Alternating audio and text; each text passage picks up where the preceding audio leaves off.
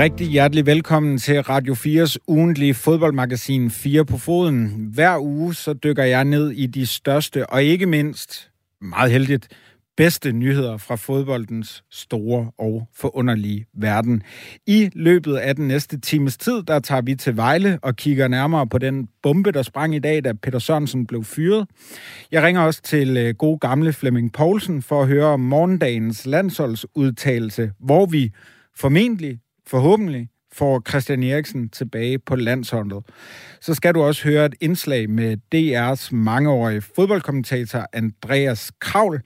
Sammen med ham, der varmer vi op til weekenden, hvor alle Superliga-kampe bliver spillet på samme tid, sådan som det var i de gode gamle dage i min barndom. Men vi starter den her rundtur i fodbold Danmark med at kigge nærmere på fodboldstøvler og en fatal skade, der måske kunne være undgået. Det er, hvad der er på programmet den næste times tid. Mit navn er Emil Bak. Hjertelig velkommen til Fire på Foden. Brøndbys Kevin Mensah røg ind i karrierens anden korsbåndsskade, da han i forrige Superliga-runde trådte uheldigt ned på Silkeborgs kunstgræs. En skade, der så ud til at koste den rutinerede Brøndby-spiller omkring et års pause. Men så er spørgsmålet jo så, kunne det være undgået, hvis Mensa i stedet havde valgt en støvle, der var beregnet til kunstgræs. Det skal jeg tale øh, lidt med øh, dig om her i øh, studiet. Philip Gerts Lysdal, forsker på Danmarks Tekniske Universitet, hvor du meget heldigt i den her sammenhæng forsker i forebyggelse af idrætsskader. Velkommen til. Tak skal du have. Philip, øh, du har turneret lidt rundt på øh, de sociale medier og også i øh, fodboldmagasinet øh, Onside, hvor du har fortalt om Kevin Mensahs støvlevalg, som fik dig til tasterne. Men kan du ikke sætte de uindvidede lytter ind i, hvad er, og jeg ved, du faktisk har to øh, fodboldstøvler med. Nu bliver det sådan lidt... Øh, Ja, and måske lidt, ja, and tell på, øh, på radioen her. Du har en kunstgræsstøvle og en almindelig fodboldstøvle med. Hvad er forskellen på de to? Jamen, kort sagt så er forskellen på de to støvler knopsystemet. Øh, så hvilke knopper er der under solen på fodboldstøvlen? Okay. Og hvis vi, hvis vi starter med øh, den til ganske almindelig græs, du har en øh, Nike-model med. Det er den helt dyre, har jeg fået at vide. Det ser toplækker ud, meget i meget karakteristiske øh, blå farve. Øh, hvordan, hvordan er knopsystemet på den?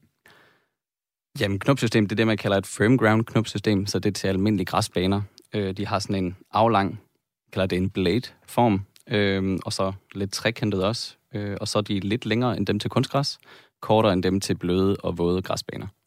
Og så har du jo så en, øh, er det det, man kalder AstroTurf, øh, altså en kunstgræsmodel?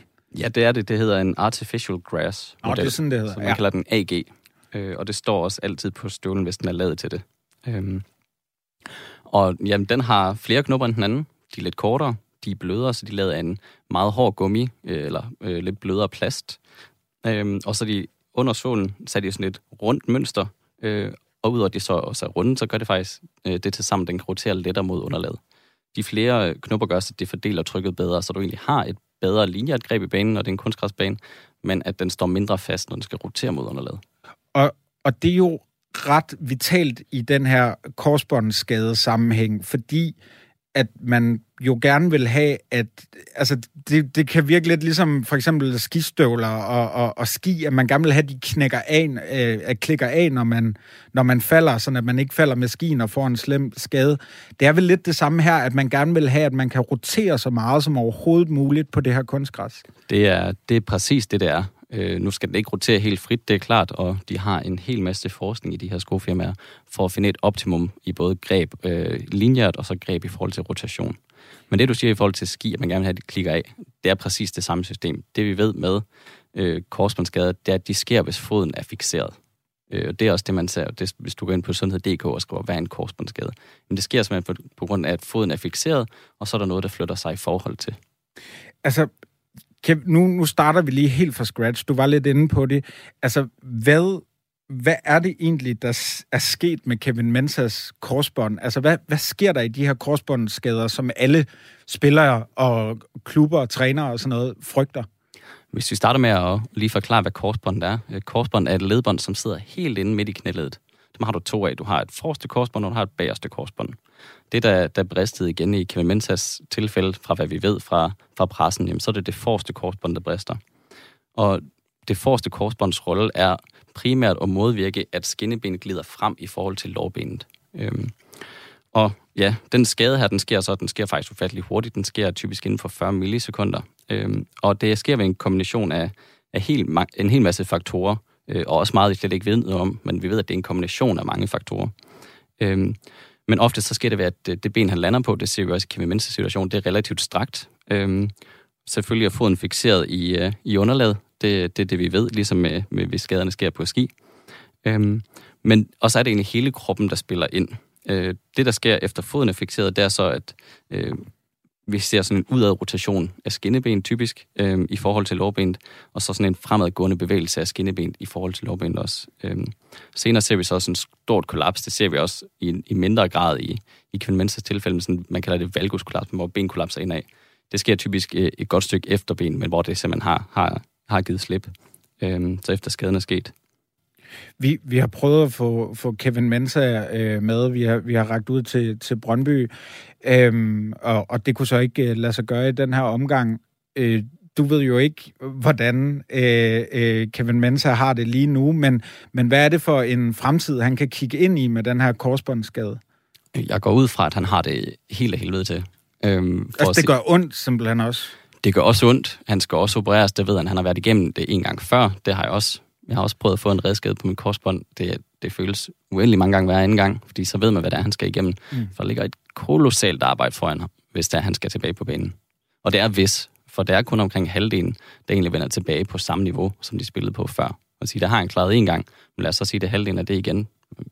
Så er der et, et stort arbejde foran, og der kommer, det kommer til at tage uendelig lang tid i trænings, træningslokalet, føles det i hvert fald som for ham. Øhm. Kernen i det her, Philip, er jo i virkeligheden, hvem er det, der har ansvaret for, at spillerne har et oplyst grundlag, sådan at de kan træffe valget om, hvilke støvler de skal have på til den kamp, de skal spille i weekenden.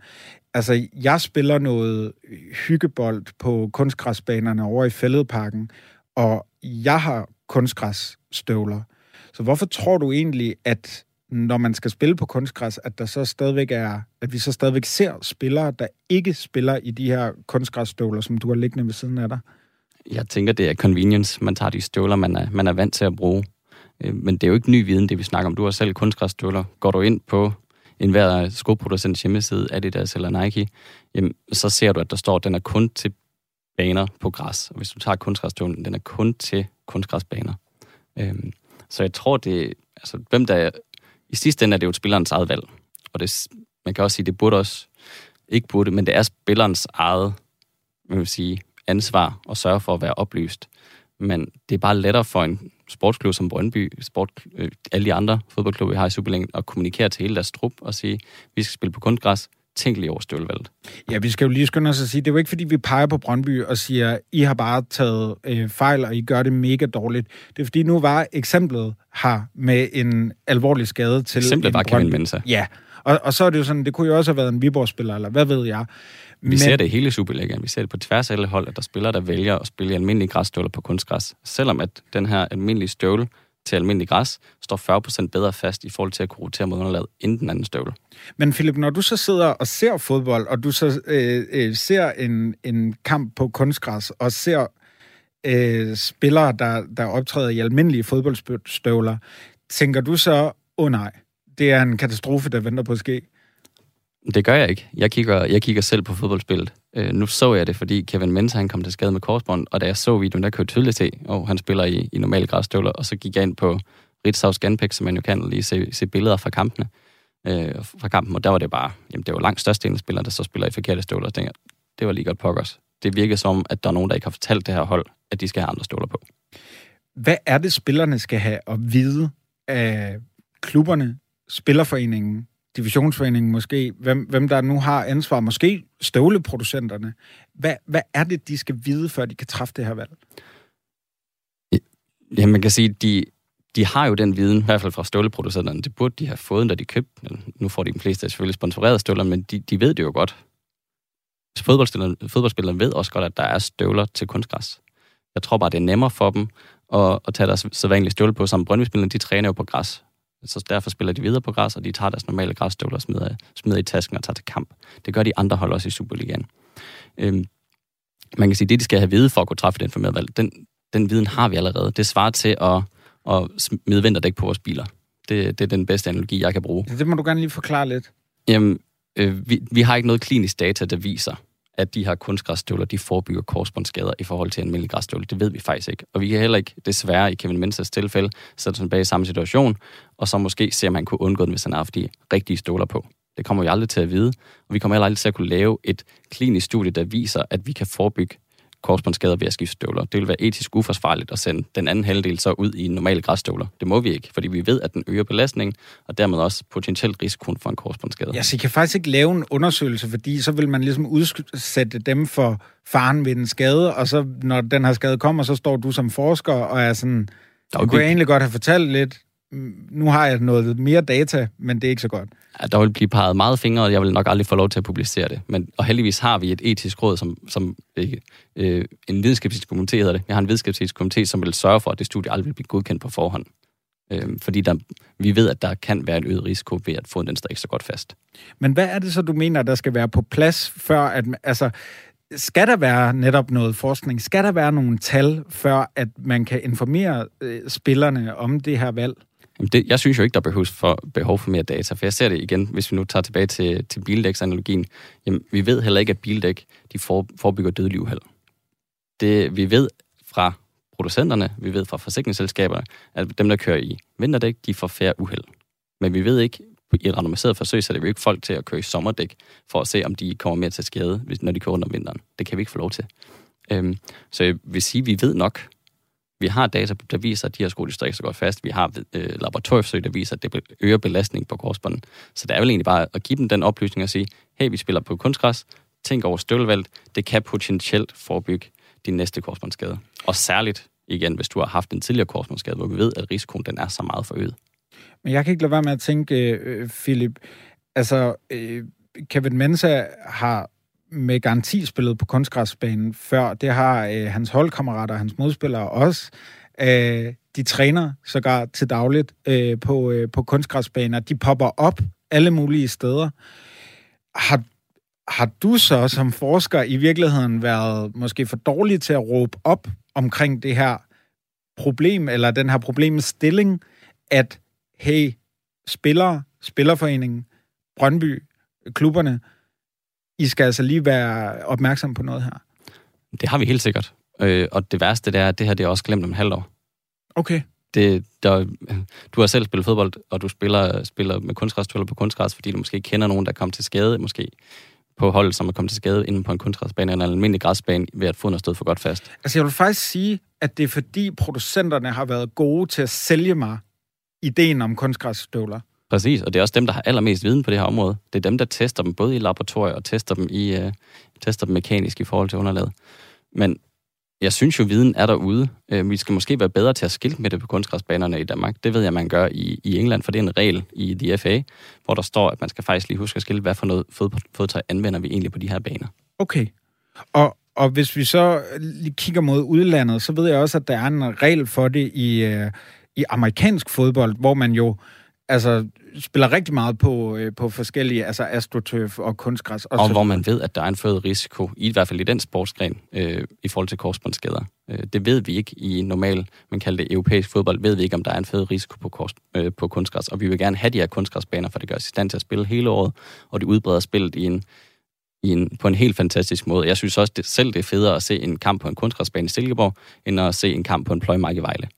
Øhm, men netop i USA, der har man øh, særligt en professor, Richard Kent, som også arbejder for øh, NFL-organisationen. Han, øh, jamen, han har, derfra ved man, at de her kunstgræs, eller de almindelige stjåler på kunstgræs, står simpelthen for godt fast, hvis nu der kommer en, en frontal takling på benet. Øhm, og så i og med DGF, så må man lave nogle sko, som vil gøre, at belastningen den bliver tilpas lille til, at vi undgår de her mange korsbåndsskader. Og Philip, her til sidst, nu har du jo så øh, øh, gjort noget? Altså, du, du sagde måske, at, at, at I har gjort lidt, lidt for lidt.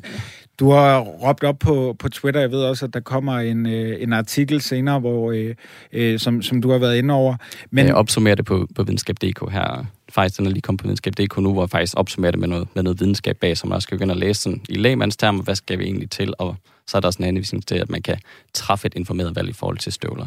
Men hvad er så næste skridt hvad, for at, at informere endnu mere om det, i stedet for et radioindslag her, og så en artikel på videnskab.dk?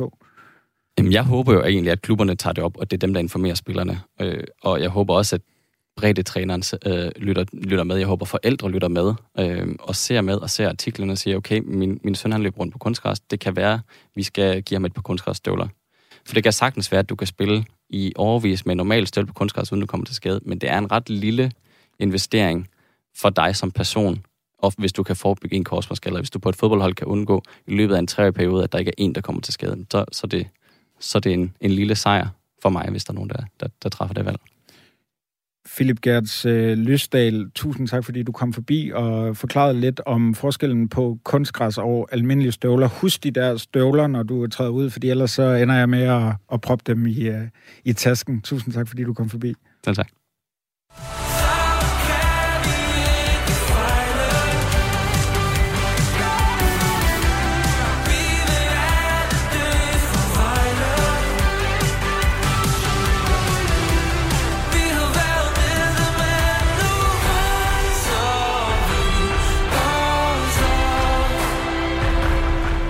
Ja, Malte Ebert synger her, vi vil alle dø for Vejle i den her relativt nye slagsang. Men øh, det gælder måske ikke for den nu øh, forhenværende træner i klubben, Peter Sørensen. For dagens største fodboldnyhed landede i morges, da Vejle Boldklub annoncerede, at klubbens cheftræner Peter Sørensen nu er fyret.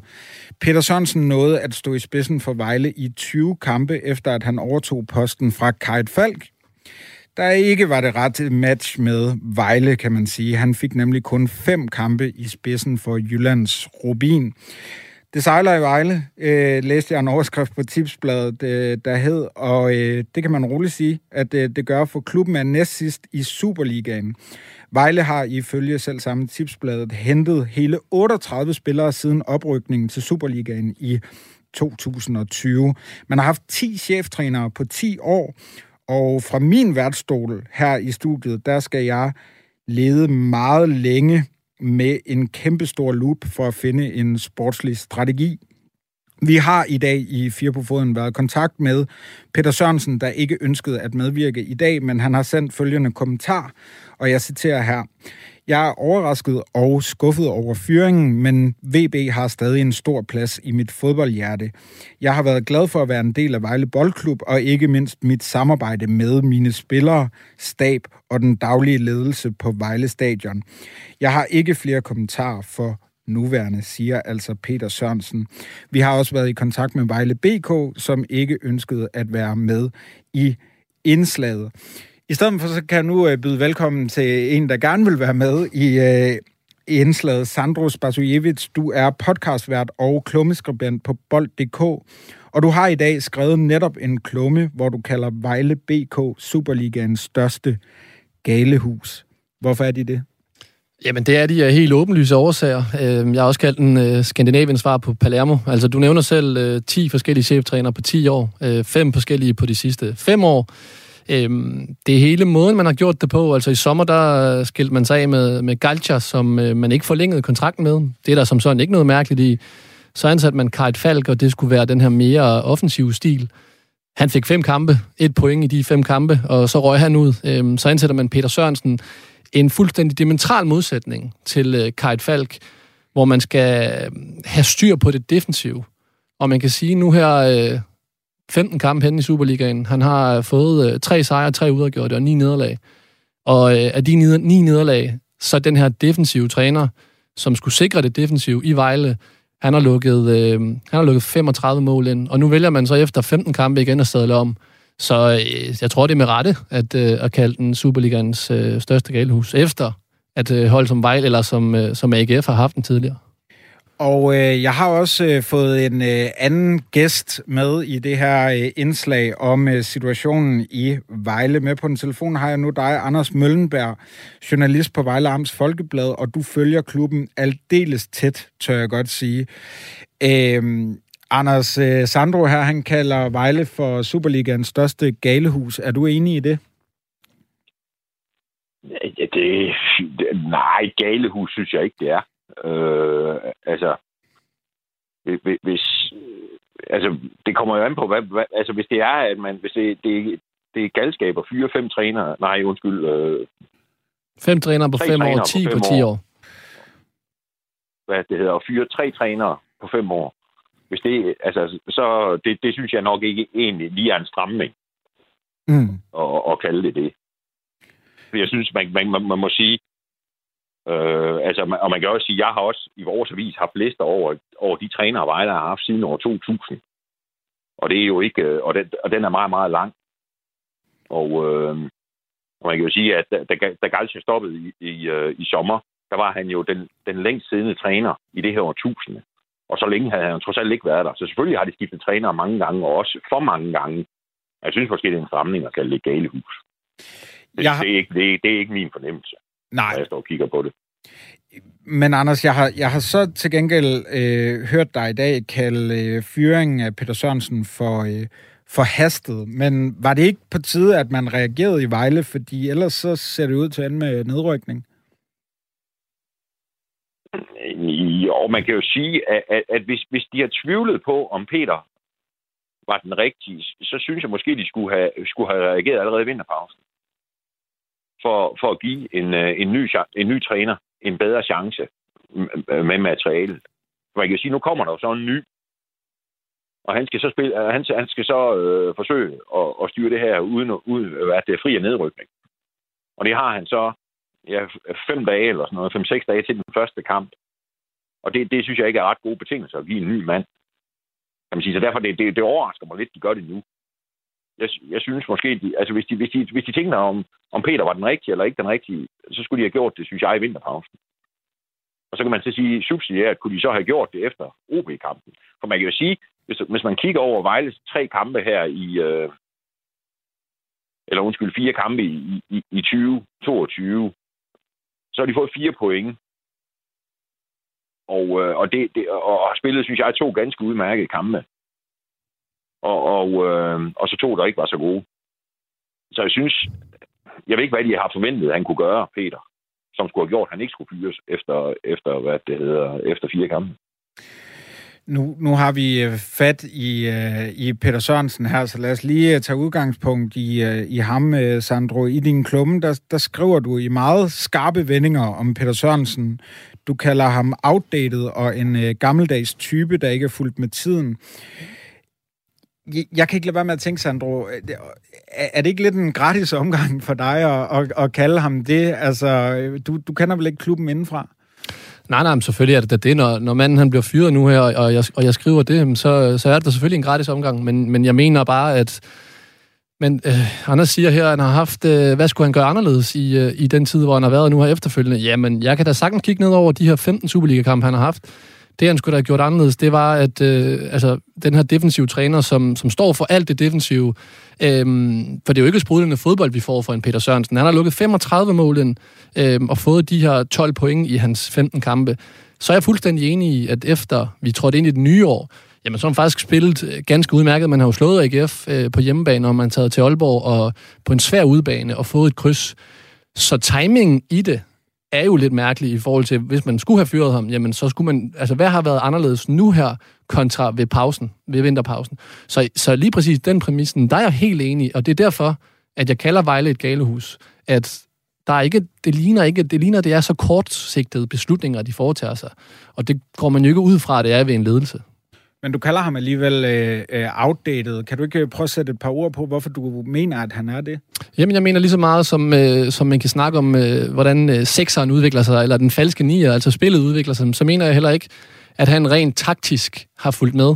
Øhm, små taktiske aspekter i spillet, hvor jeg synes, at Vejle virker for, for låst. Altså, det virker for... Nu ved jeg ikke, om jeg har kaldt det decideret gammeldags, men, men det her med, at det, det er for meget på tilfældigheder, at han har kan man sige, bygget det her Vejle-mandskab op på. På, på ren og skær fight og vilje. Og, og der mener jeg bare, at Vejle er blevet læst i forhold til at skulle øh, skaffe de her point.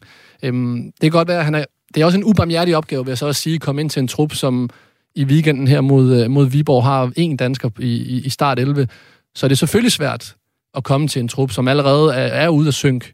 Men, øh, men jeg vil bare mene, i forhold til også det, vi har set øh, ham præstere i, i AGF tidligere, og, øh, og generelt i, nu her den, over den sidste stykke tid, at der er ikke meget, jeg, øh, jeg synes, der, der er moderne ved den måde, øh, Peter Sørensen spiller fodbold på, eller træner sin hold på.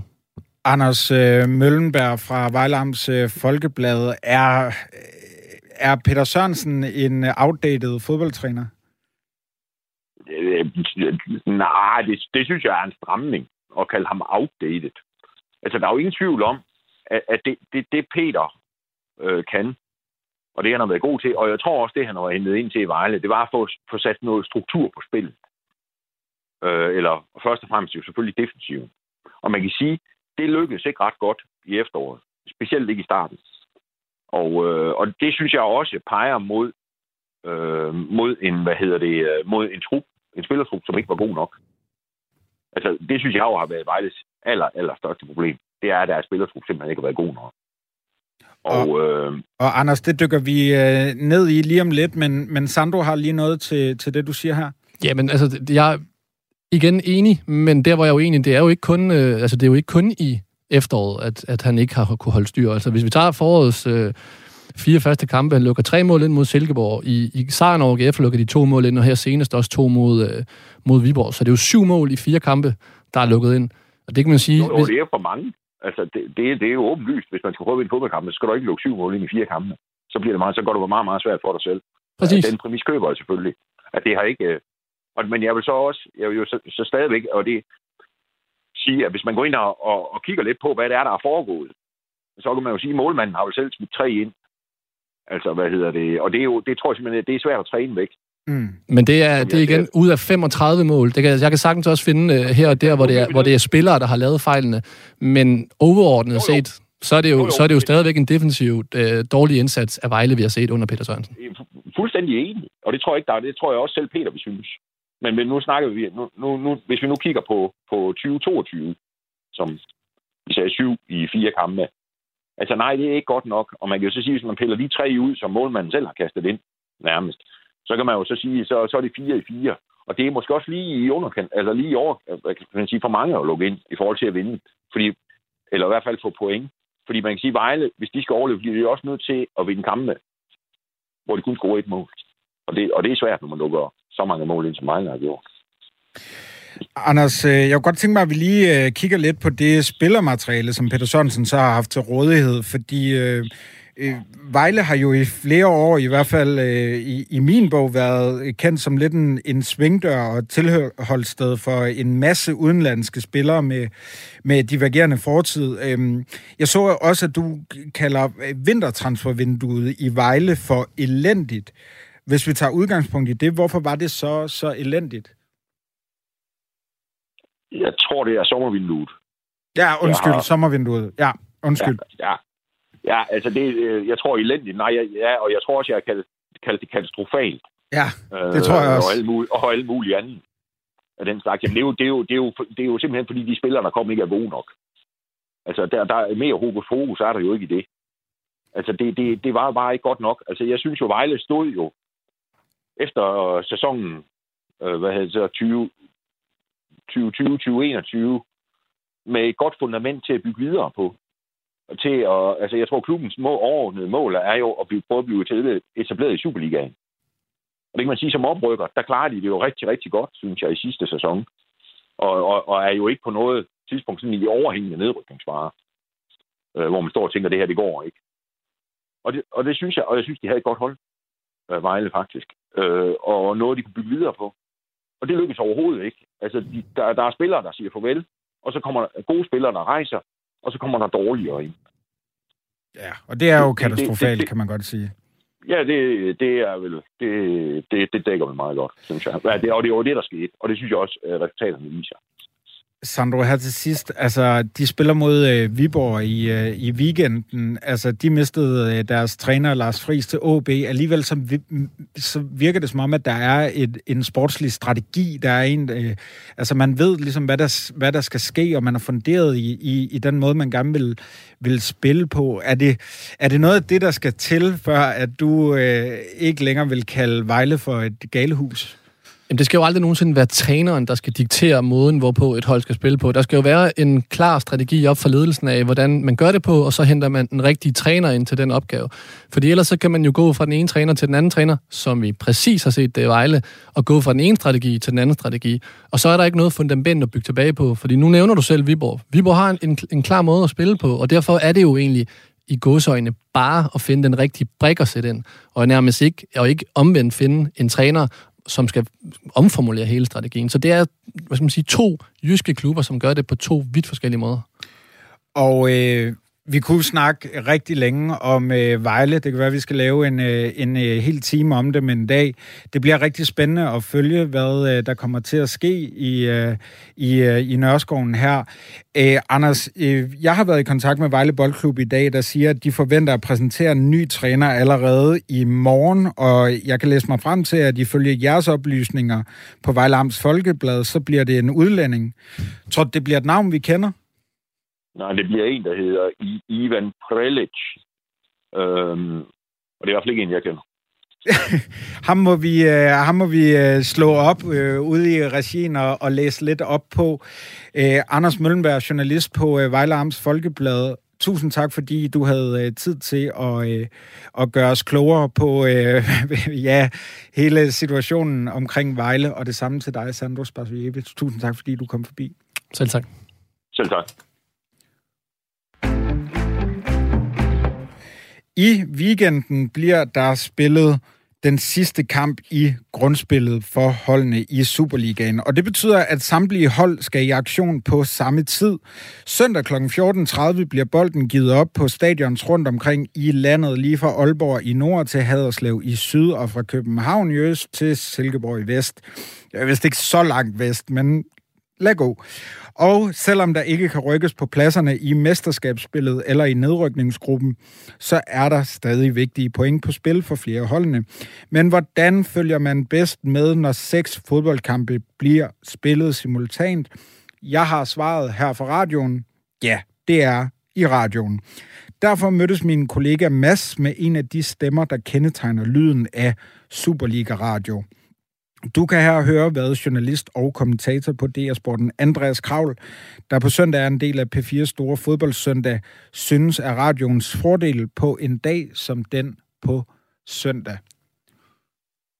Radioen er helt sikkert øh, er styrken, det der umiddelbare, altså det der med, at, at, at hvis, øh, altså Gud forbyde det, men altså hvis der sker en eksplosion på stadion, så er man jo bare øh, med, med det samme, sådan ligesom øh, i det, og, og, og man er først med det. Og så det her, at det her sceneskift, der, der kan gå så hurtigt, og som faktisk af en eller anden årsag fungerer bedre radiomæssigt end på tv. At der er jo mange, der har prøvet det der med at klippe fra den ene kamp til den anden. Og det, det der med, når man skal se det samtidig, det, det, det skaber noget forvirring. Det er nemmere med ørerne at, at flytte fra et stadion, altså lad os sige, at man kommer fra Silkeborg til, til Parken og så til Aalborg, og det, det er nemmere at, at komme med, når man ligesom kun skal, skal gøre det i øh, auditivt. Øh, så så radioerne har helt klart noget umiddelbarhed, øh, og jeg synes også, at, og det er bare min egen sådan tolkning, jeg lægger ind i det, det er, at, at der er lidt videre rammer for, for fodboldkommentering i radioen i forhold til sådan med humor og, øh, og en lidt mere løsluppen øh, tone, hvor på tv bliver det ofte sådan, altså, der bliver fodbold meget alvorligt, øh, selvfølgelig ikke altid, men, men det er jo, øh, altså det, det er ligesom, hvis man ser sådan noget fodboldkamp, så går man typisk op i det, og sådan, hvor at radioen er lidt mere, jamen, altså, jeg ordner hæk eller vasker op, og, og så følger jeg med i fodbolden samtidig. Og det giver en lidt, lidt mere løs tone, af min opfattelse i hvert fald. Og jeg forestiller mig lidt det som i Ocean's Eleven, at George Clooney, han samler øh, de 10 bedste, og så er der en, der får til rolle og, og hvad kan man sige, og, og stå for IT, så er der en, der får til rolle og stå for en, en bil, når de skal væk fra kuppet. Hvordan planlægger I sådan på, på DR ligesom at få uddelegeret alle rollerne osv.? Altså, det er jo en dag, vi går ret meget op i, fordi det, er, det, det sker så sjældent, og, og det er så fedt for os at have alle kampe på én gang. Så, øh, så det vi gør, er jo at fordele kampene, øh, og så, øh, så laver vi faktisk sådan en, øh, en rangering. Vi laver lige sådan en lille... Øh, altså i det her tilfælde vil det jo så være en top 6, øh, hvilken kamp er den vigtigste, og så kan man ligge i rækkefølgen alt efter, øh, hvordan øh, ens kamp er, er placeret, øh, og det kan godt ændre sig undervejs, øh, afhængig af, hvordan stillingerne er osv., men, men der er en, der simpelthen får øh, første retten, om man så må sige, til, til taletid, og så øh, kan man jo prøve at kæmpe sig op. Så, så der er en masse sådan, øh, hvad kan man sige, altså det er, det er jo mere et, et fodboldhold, øh, der skal på banen, og hvor man skal kende sin rolle, og hvor det er også vigtigt, at, at vi spiller sammen undervejs. Så, så det bruger vi da noget tid på. Øh, det sker jo øh, desværre jo ikke så, så ofte, men, men jo trods alt flere gange i, i løbet af en, af en sæson. Og er der noget øh, magisk øjeblik, både hvor det er gået godt eller gået galt med kommentering, eller et eller andet sådan, hvad kan man sige, sportsligt øjeblik, som, som du husker tilbage på? Jeg kan i hvert fald øh, et, som der, jeg synes gik godt, og, og som var, øh, var meget sådan fascinerende at være en del af. Øh, da, da OB blev danske mestre i 2014, der skete det i, øh, af alle steder i Slagelse. De, de spillede øh, mod FC Vestjylland og spillede faktisk 0-0, lidt skuffende. Og så, øh, så til allersidst, jeg er på det stadion i, i Slagelse og kommenterer den kamp, og der har min kollega Morten Havsborg plads så i, i Herning. Og der er efter, at FC øh, Vestjylland og, øh, og OB's kamp er sluttet 0-0. Det slutter 0-0 på stadion i Slagelse mellem FC Vestjylland og OB. Nu kan vi vende ørerne mod Herning, fordi hvis FC København scorer et enkelt mål imod FC Midtjylland, ja, så er OB stadigvæk danske mestre. Så efter det, der, der følger de faktisk med øh, på, i, i radioen, hvor Havsborg så kommenterer af FC København. Med et nu over i venstre side. Det var jo på et hjørnespark, at Andreas Cornelius fik bragt FC København foran, og han er nærmest i øjeblikket omgivet af så mange FC Midtjylland-spillere. Det er som at se den amerikanske præsident, han er ude i den almindelige offentlighed. Der ligger godt mulighed. Den går ind. FC København har bragt sig foran med 3-2 efter en dødbold. Jeg tror, det kunne være Bolaños, der får dukker op derinde mellem venner og fjender. Og de står nu og danser over omkring det ene hjørneflag. Spillerne fra FC København. Der er 20 sekunder tilbage af den forlængede spilletid. Og det mål sender mesterskabet til OB øh, et overraskende mesterskab, øh, og, øh, og, og den måde, at Havsborg så lægger tilbage til mig, og jeg er simpelthen er direkte øh, øh, live med, fejringen, hvor de ligesom får beskeden. Det, det er sådan et, øh, et sidste dags øjeblik, der er, der er super fedt. Det tur til Slagelse. Det er vilde scener i Slagelse i øjeblikket. OB-spillere, som jo er færdige med at spille, løber rundt ud blandt publikum i øjeblikket. Rasmus Wirtz har smidt trøjen her. De tror kampen er forbi, tror jeg, i Herning. Der er tændt romerlys blandt OB's fans. Det her, det er mesterskabs vildskab i Slagelse, men det er jo ikke slut, Havsborg, eller hvad er det? Det er ikke slut. Bolden, den skal gives op. Og nu tror jeg, fløjtet det kommer. I kan begynde at tage en dyb indånding. Den kommer der! Tillykke op i danske mestre i fodbold. FCK vinder 3-2 i Herning. Hele OB-truppen samlet om en lille lommeradio fra en mobiltelefon, og de får meldingen, og de danser, de jubler. Så det er de der øjeblikke, som, som er, er virkelig gode. Og så kan jeg jo sikkert tænke på, på tusind gange, hvor vi har, hvor vi har kikset nogle overgange og, og så videre, men øh, man skal, det skal man også i fodbold jo, man skal jo glemme sine, øh, de små fejl, og så øh, fokusere på de gode ting, der er gået godt. Er der nogle lyde, som du særligt forbinder med, øh, med jeres dækning? Ja, det, det kan jeg sagtens sige, og det, det er noget, jeg efterhånden har... Øh, altså, jeg, jeg, kan, jeg kan høre jo lige så snart, at der bliver bare fadet en lille smule i musikken, så ved jeg, at der er jo en scoring eller et rødt kort eller sådan et eller andet. Så er der reduceret med to minutter tilbage af tillægstiden her i Randers. Altså reducering af Silkeborg 1-2 nu.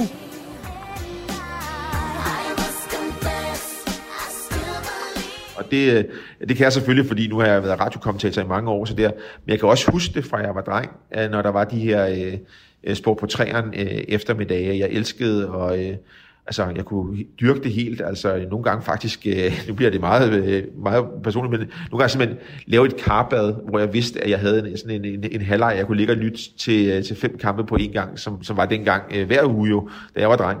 Øh, og det der med, at, at der ligesom bliver skruet lidt ned musikken, og så ved man, nu er der en eller anden reporter, der siger, i Odense har og så det venter man på, er det OB, eller er det gæsterne, der har bragt sig foran, og sådan, ikke? Altså det, det, er, det, det er for mig sådan lyden af fodbold i radioen, at, øh, at der lige bliver skruet lidt ned i musikken, og så kommer der et mål indover. Brøndby er kommet foran på hjemmebane mod AGF i Superligaen. Målscorer til 1-0 på Vestegn. Kroatiske Marko Divkovic.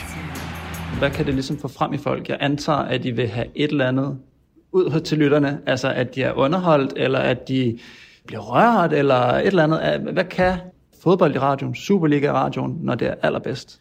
Altså de allerbedste historier, som vi kender, det er, når folk siger, at de lige var nødt til at blive siddende i bilen, selvom de egentlig var kommet hjem. Altså så det der med, at de lige skal, altså øh, holder lige ude i indkørselen og siger, jeg skal, jeg skal lige høre, hvordan det slutter for eksempel. Og det kan jo være noget med nogle dramaer, at der er noget, der er helt vildt spændende til sidst, men det kan også være den der lille fortælling, øh, som vi lægger ind i løbet af en kamp, eller, øh, eller et, et godt interview kan det jo også være, men altså det her med ligesom at, at fange nogle, øh, nogle små fortællinger og, og, og gøre dem til, til radioøjeblikke, altså det kan godt være bare en enkelt lille spiller. Nu var jeg i Aalborg her i, i weekenden, øh, sidste weekend, og kom til at øh, Vejle. De har ham her, Raul Albentosa, som er noget af en character, øh, altså en, øh, sådan en Øh, Øh, Conan the Barbarian møder Chippendales, øh, møder fodboldens verden, og, og den der lille fortælling om ham havde jeg jo sådan som gået og varmet lidt op til i dagene inden øh, da, og samlet oplysninger og sådan, og så, så tager det måske i virkeligheden kun 45 sekunder, når den kommer, men den skal så leveres sådan, så der forhåbentlig sidder nogen derude og tænker, okay, jeg har fået et billede af, hvad er det for en karakter, der lige pludselig dukker op i dansk fodbold. Sagde altså Andreas Kravl her, og øh, han er kommentator på DR-sporten, og for egen regning må jeg da bare sige som OB-fan, så var det rigtig dejligt at blive sendt tilbage til Slagelse dengang i 2014, hvor vi sikrede os mesterskabet.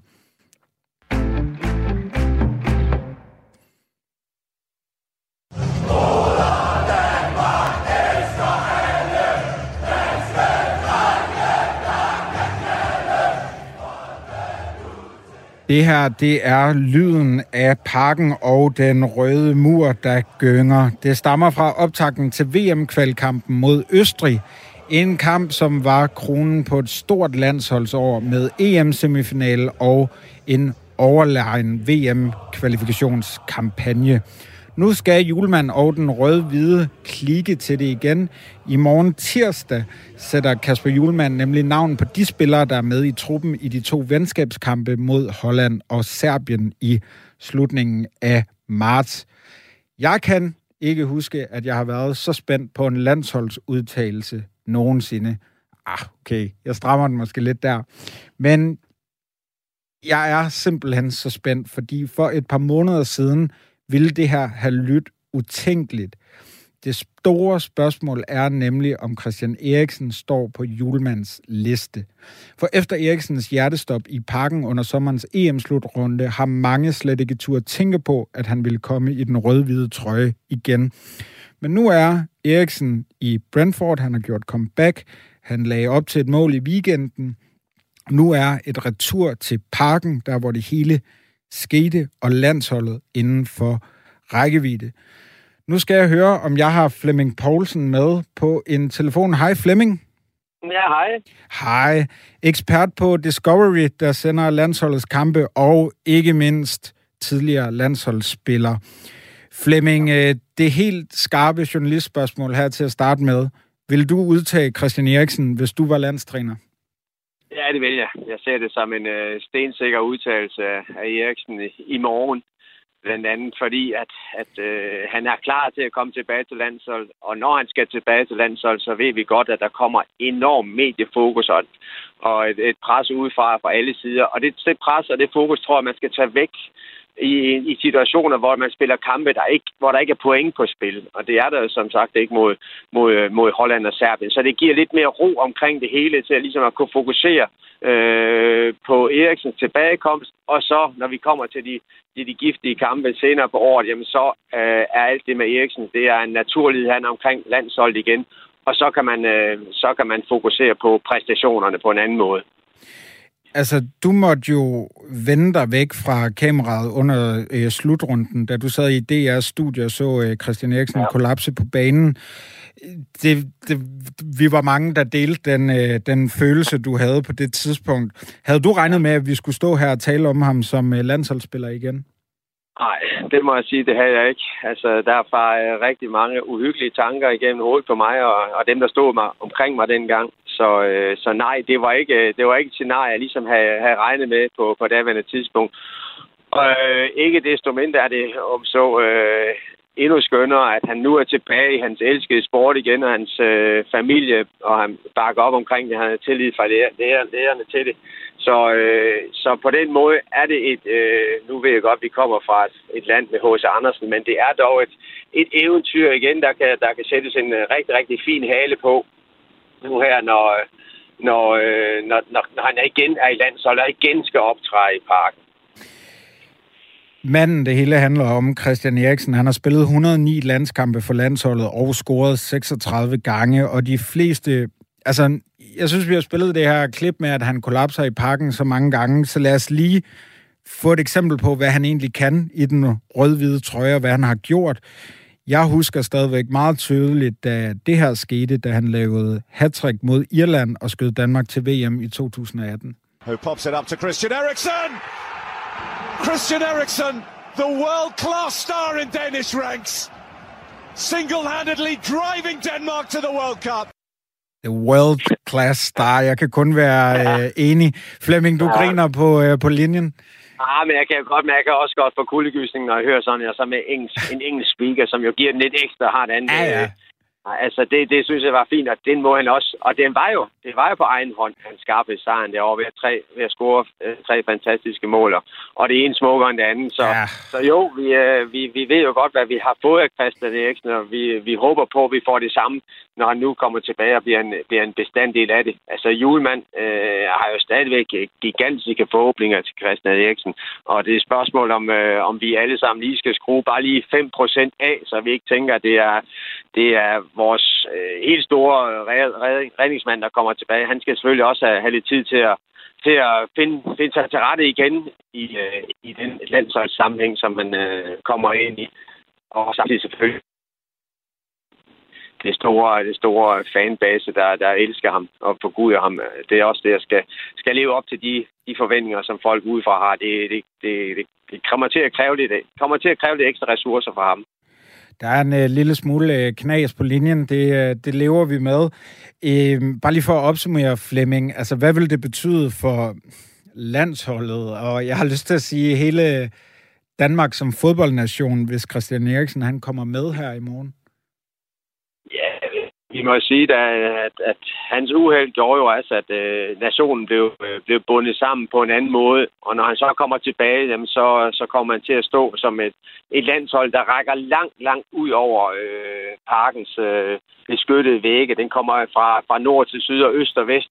Øh, og det er den det er sådan set Christian Eriksens uheld og hans tilbagekomst, der gør det, at der er en enorm sam, samhørighed fra landsholdet og så ud til, til publikum.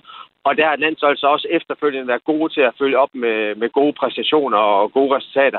Så, øh, så på den måde, der bliver det øh, en, en smuk, smuk øh, sløjfe, der bliver bundet der øh, på, den, øh, på den bedst mulige måde i parken. Og forhåbentlig, for jeg tænker nemlig, for jeg ser nemlig tænker, okay, skal julemanden ham lade være? Han skal være med i truppen, men skal han holde ham ude for kampen, og så ligesom sige, okay, hvis vi skal have det helt store, helt store historie, så er det først på hjemmebane i parken mod Serbien, at Christian Eriksen skal have sin, uh, sit comeback på landshold. Det kunne jeg godt tænke mig, at, at den historie fik et ekstra pift. Altså, jeg oplever Kasper Julemand som også øh, en øh, historiefortæller. Tror du, at han kunne ja. finde på at holde, holde på ham, ja. og så give ham ja. comeback i parken? Jeg, jeg, jeg, jeg giver dig fuldstændig ret i, at uh, han også er en øh, storyteller, der også vil lave de store, øh, de store øh, overskrifter på, på, på det menneskelige plan. Sportsligt, ja, men også på de ting, der ligger ude omkring sporten. Og der kunne det være en kærkommende lejlighed til ligesom at sige, hold nu op, lad os, øh, lad os få, få det optimale ud af det. Lad os give folk på lægterne noget, lad os give Christian Eriksen noget, øh, som, som, er, som kun sker forhåbentlig kun sker én gang i, i, øh, i, øh, i dansk landsholdsfodbolds øh, historie. Men Flemming, nu lægger jeg lige den kæmpe store klaphat, jeg har på, som fylder hele studiet. Og jeg smider den uh, EM92 uh, trøje, jeg har på, hvor der står ja. Poulsen 9 på ja, det, ryggen. Ja, det vil jeg så være ked af. okay, så, så nøjes jeg med klaphatten. og nu gør jeg det, man ikke må i Danmark, nemlig at stille spørgsmålstegn ved den her udtalelse. Fordi siden han faldt om mod Finland, og ja. det hele var tragisk, så har mm. Julemand og tropperne jo egentlig klaret det ret godt. Semifinal ved EM, og ja. et efterår med seks sejre, og ja, de det, det hele. Han spiller, altså, han, han spiller et par kampe for, for Brentford, kommer lidt ind, mm. øh, starter så, laver et, et, et fint oplæg, men det er jo ikke fordi, at han har haft et halvt år, hvor han bare har brændt banen af og gør sig totalt uundgåelig. Altså, det, det er korrekt. Men der er, der er nogle spillere, der er foran på point, når de går på banen. Når de skal udtages til landshold, når de har øh, været betydningsfulde, så, så er det ikke altid, man skal præstere på den øverste hylde hele tiden, for ligesom at få, øh, få lov til at komme ind og, og spille på landshold igen. Og den, den kategori af spillere tilhører øh, Christian Eriksen. Schmeichel vil gøre det samme. Simon Kjær vil have den samme status. Så, øh, så, så jo, vi kan godt sidde derude og sige, at ah, der mangler lidt hist, der mangler også lidt pist. Men øh, når de så først er de inde i lejren, jamen så, øh, så ved vi også godt, hvad, hvad, vi, hvad vi oftest får, øh, nemlig en dedikeret indsats. Øh, så, så jeg forstår, jeg forstår udmærket spørgsmål, jeg kan sagtens stille mig, stille, stille øh, mig ind i dit sted, og i mange andre steder, som også vil have den samme tvivl, er, er nu på det niveau, der skal til for at spille landsholdsfodbold. Øh, og det, det ved vi jo, det ved vi faktisk ikke. Men vi ved, at han er, han er foran få point til at kunne komme ind i landsholdstruppen. Og så er det, når han er derinde, at, at Julemand også skal, skal kigge rigtig godt efter, hvad der sker i, i træningslejren, om han så kan komme ind og være en, være en del af det, øh, og skulle være øh, en bærende spiller fremad for, for det danske landshold. Og, og så igen, så det er simpelthen ikke, fordi jeg vil være ham, der, der finder øh, malurtet i, i bæret. Men, Nej, men du er journalist. Du skal gøre det der. I hvert fald en eller anden form for journalist. Ja, så ja. Øh, altså, jeg kan ikke lade være med at tænke, jeg er jo ikke fodbold, den store fodboldtaktiker, men når vi spiller med Christian Eriksen, så skal han måske spilles på en øh, anden måde end en Mikkel Damsgaard, der så godt nok ikke er med den ja. her gang, eller hvem det kunne være. Han tiltrækker en masse opmærksomhed, og øh, det, det kan være, der, der, der bliver nogle klumper på banen og sådan noget, når han er der. Altså, er landsholdet... Ja, jeg ved jo godt, hvad du kommer til at svare. Er landsholdet bedre stillet uden Eriksen lige nu? Fordi vi har jo gjort det så godt landsholdet er rigtig godt nu. Øh, så, så, jeg, så jeg, kan heller ikke, jeg kan heller ikke 100% sige, at nu kommer Eriksen ind, og så løfter landsholdet sig med, med x antal procent. For det er, det er et hold, som har spillet på, på, det, på det øverste niveau længe. Altså, men, men altså, vi er også, et, vi er også et, et land, et lille land af en størrelse, som gør, at, at vi kan ikke vi kan ikke bare negligere det, som Eriksen har i sig, og det, han har leveret på landsholdet, og sige, okay, du er ikke, øh, du er ikke øh, god nok lige nu, Øh, så det, den skal prøves af. Det der, det, der gør ondt på mig også, det er, at, øh, at en damsgård er ude. Øh, det, det, det tror jeg også vil have, have passet landshold og, og, og julemand rigtig godt, hvis de to så kunne have, have, have bygget et, et, et spil op, som kunne have gavnet øh, landshold på, på nogen måde. Det er klart, at Eriksen er en, er en anden type spiller. Han kommer også til at øh, måske have nogle andre positioner på banen øh, øh, længere fremad i tiden, og falder lidt længere tilbage i, i banen og holdes, holdes væk fra det store, det store pres øh, fremme i banen, og når vi skal sætte, når danskerne skal sætte deres pres, så, så er han også ofte blevet taget væk derfra. Men øh, altså, jeg synes jo, jeg synes jo at det, det er spørgsmål, der bliver stillet. Er det et godt hold? Om bliver det, bliver, bliver det bedre at få Eriksen med? Det, er jo, det, det skal jo ses. Altså, fordi vi, vi, vi må ikke lukke øjnene for det, som Eriksen har betydet for landsholdet, og de kvaliteter, han har i sig. Og den eufori, han også selv vil have, jeg skulle komme tilbage til landsholdet og, og være en del af det. Han har også savnet det. Spillerne har også savnet Eriksen. Det er ikke sådan, at de har, de har, de har tænkt, at nu er vi videre, Eriksen er, er et andet sted hen. Der har altid været den der kontakt, okay, lad os få ham tilbage hurtigst muligt, og nu er muligheden der. Flemming, jeg kan ikke lade være med at tænke som ekspert her til sidst, og som, som øh, ivrig iagtager af landsholdet. Altså, hvordan kommer, det til, hvordan kommer det til at være for dig? Du kiggede væk fra kameraet, da det her skete. Hvordan kommer det til at være for dig, når han løber på banen? Fordi det gør han jo nok på et eller andet tidspunkt. Spørgsmålet er så, om det er det her. Altså, øh, jeg, jeg glædes hver gang en spiller, som har været væk fra banen, at en eller anden øh, øh, omstændighed, om det så er det en, en korsbåndsskade, som har været væk et halvt år, eller det her, som er selvfølgelig noget atypisk noget, kommer tilbage, for jeg ved, jeg ved hvilke passion øh, spillerne løber rundt med, hvilken dedikation til sporten, og hvilket, øh, hvilket øh, indskrænket liv, man kommer til at føre, når hver gang man lige bliver taget væk fra, fra den der grønne plæne. Og øh, derfor ønsker alt muligt øh, godt for dem, som har været ude et stykke tid og kommer tilbage. Og derfor vil det også være for mig en, øh, ja, en, en, en, øh, en speciel dag at se Eriksen tilbage. Jeg kan godt sætte mig ind i de fornemmelser, han har inde i kroppen, når han skal træde ind over, øh, ind over kridtstregen igen. Flemming Poulsen, øh, kæmpestor landsholdshelt for mit vedkommende, og ikke mindst ekspert på Discovery. Det bliver spændende at se, hvordan øh, om Eriksen er med til landsholdsudtagelsen i morgen. Lige om lidt, så er der nyheder. Efter det, så springer vi ned i koringerne til årets træner og kigger nærmere på det i en hel time.